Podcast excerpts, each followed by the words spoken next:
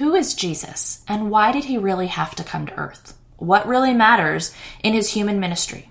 Over the next several weeks, we're going to take a look at the life and ministry of Jesus in our Garden to Grave to Glory series as we walk our way towards Easter.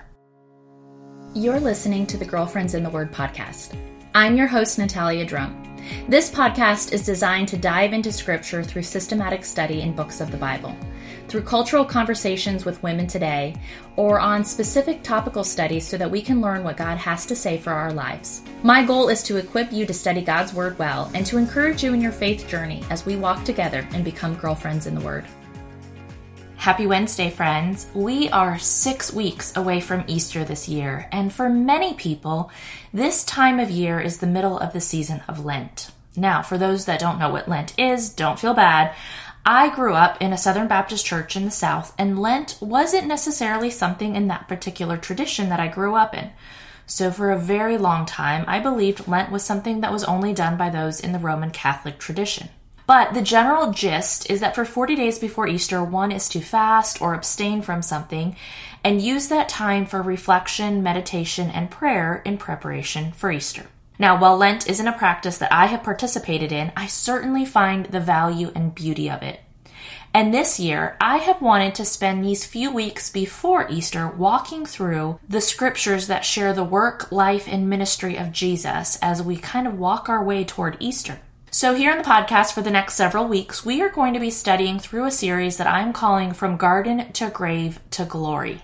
And we're going to look at the work and ministry of Jesus and to kick off this series this week, we are going to talk about the life and work of Jesus here on earth.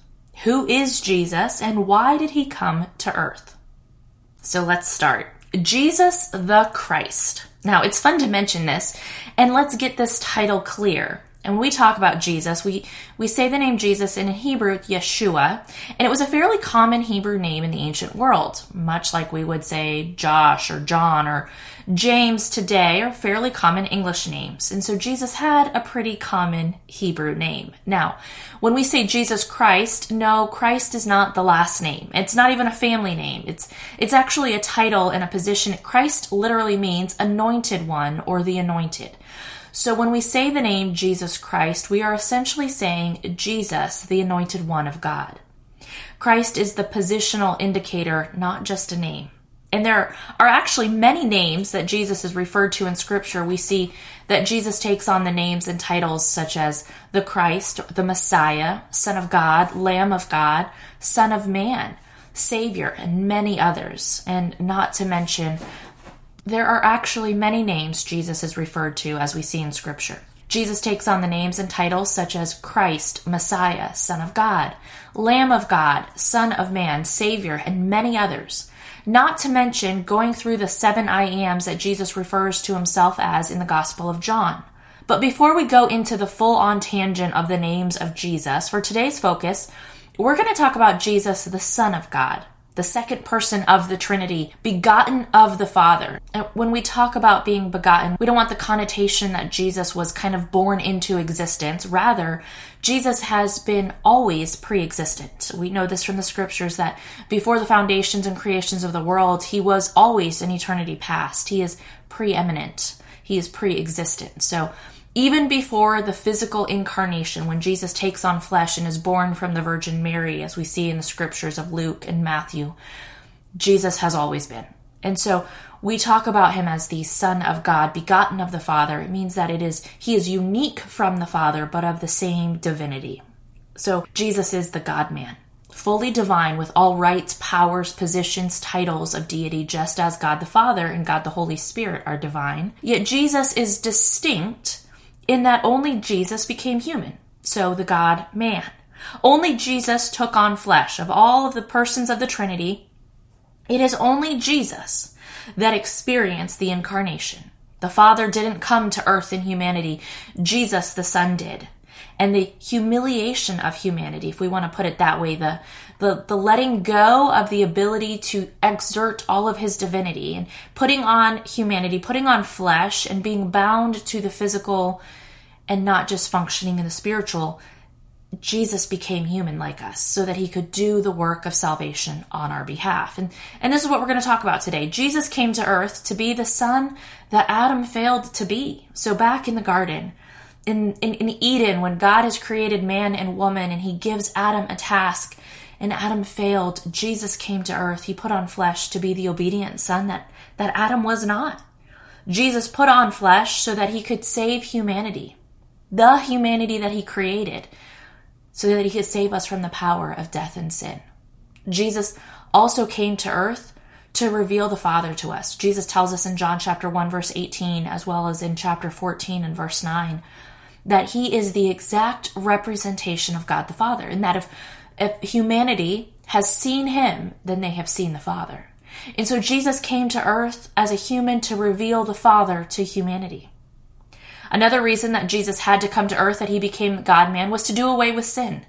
He became the sacrifice for sin. And Hebrews 9 26 tells us that the sacrifice of his life, in essence, frees us from the bondage of sin's power. You and I now have the ability to have the Holy Spirit, the power of Christ within us, so that we do not have to walk in the power of sin or in the flesh, that we can choose to walk in the power of the Spirit. Jesus came on this earth and he lived as a human. He walked this planet to also undo the work of the devil. 1 John 3 8 tells us, and I quote, The reason the Son of God appeared was to destroy the works of the devil. See, Satan has dominion over this earth, and Jesus came to undo what Satan is doing, to, to right the creation, to start the process of sanctification and re identification so that we could be made whole in the likeness and image of God. Jesus also came to this world and he lived as a human to be our mediator before the Father. The book of Hebrews in chapter 4:15 tells us that because Jesus came to this earth and lived as we live, yet he lived perfectly, obedient to the Father, even as he himself experienced temptation to sin, Jesus is able to mediate for us because of those experiences. Jesus stands before the Father and he's able to sympathize with us in our temptations and our sufferings. He he mediates before the Father and he speaks on our behalf. And he knows what it is to walk this world. He knows what it is to experience the things that we experience. And another reason that Jesus came to this world is to show us how to live so that we can please the Father. Jesus modeled for us what it is to live and walk out a spirit filled life. How do we walk holy and obedient and blameless before the Father? Jesus modeled all of those things. He teaches us prayer and patience, forgiveness. He shows us what it is to walk in anger without sin and how to live holy. Jesus lived the perfect life so that we could model him on this earth. And so we've talked about who Jesus is, the second person of the Trinity, the Son of God, the God man, and we've touched on why he came, so that he could live a holy life, then show us the way to walk before the Father so that He could be the perfect atoning sacrifice for us, that He could redeem us from the bondage of sin and the power of death, and to reveal the Father to us, to show us the love of God, and, and to do all the things that Adam failed to do. So His ministry on earth produced teachings and healings as well.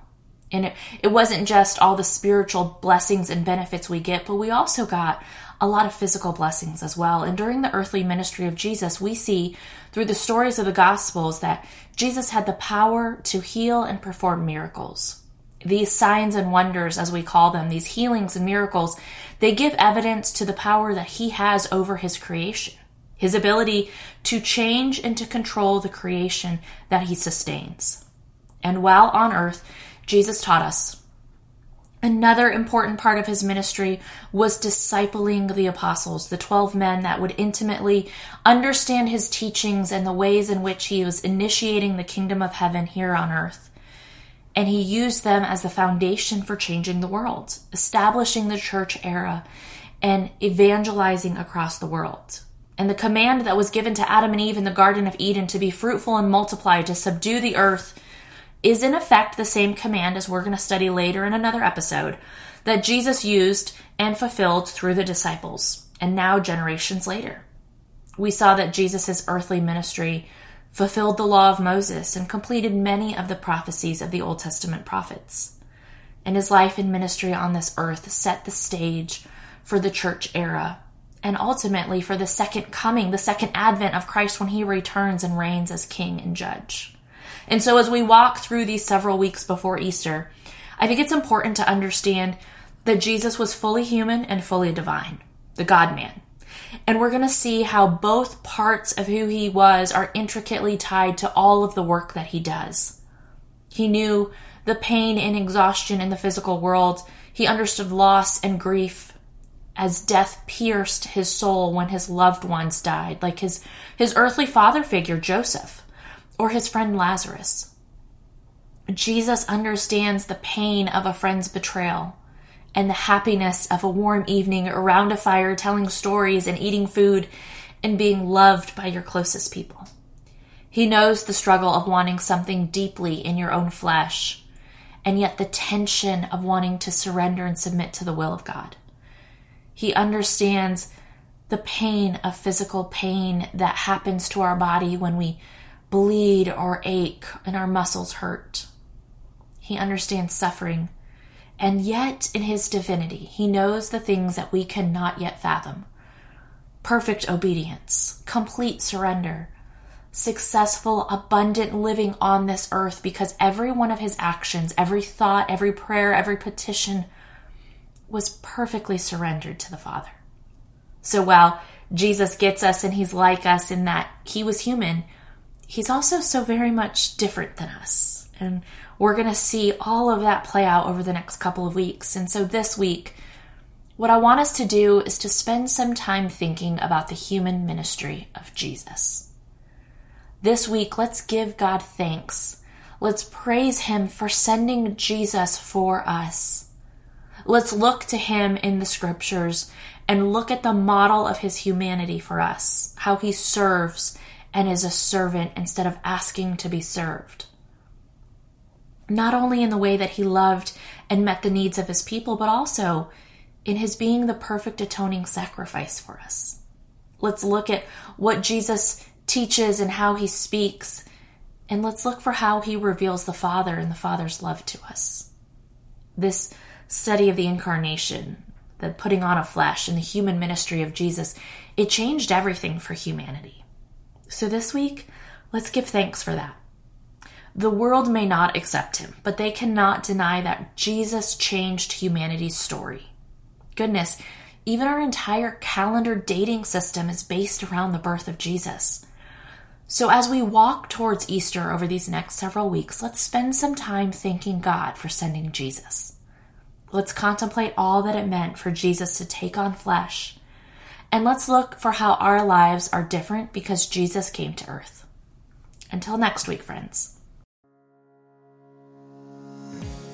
Thank you so much for listening to the Girlfriends in the Word podcast. You can find resources on the website at www.nataliadrum.com, which is where you can connect with me via email, you can download resources, or you can check out the shop for books and tools to grow in your faith.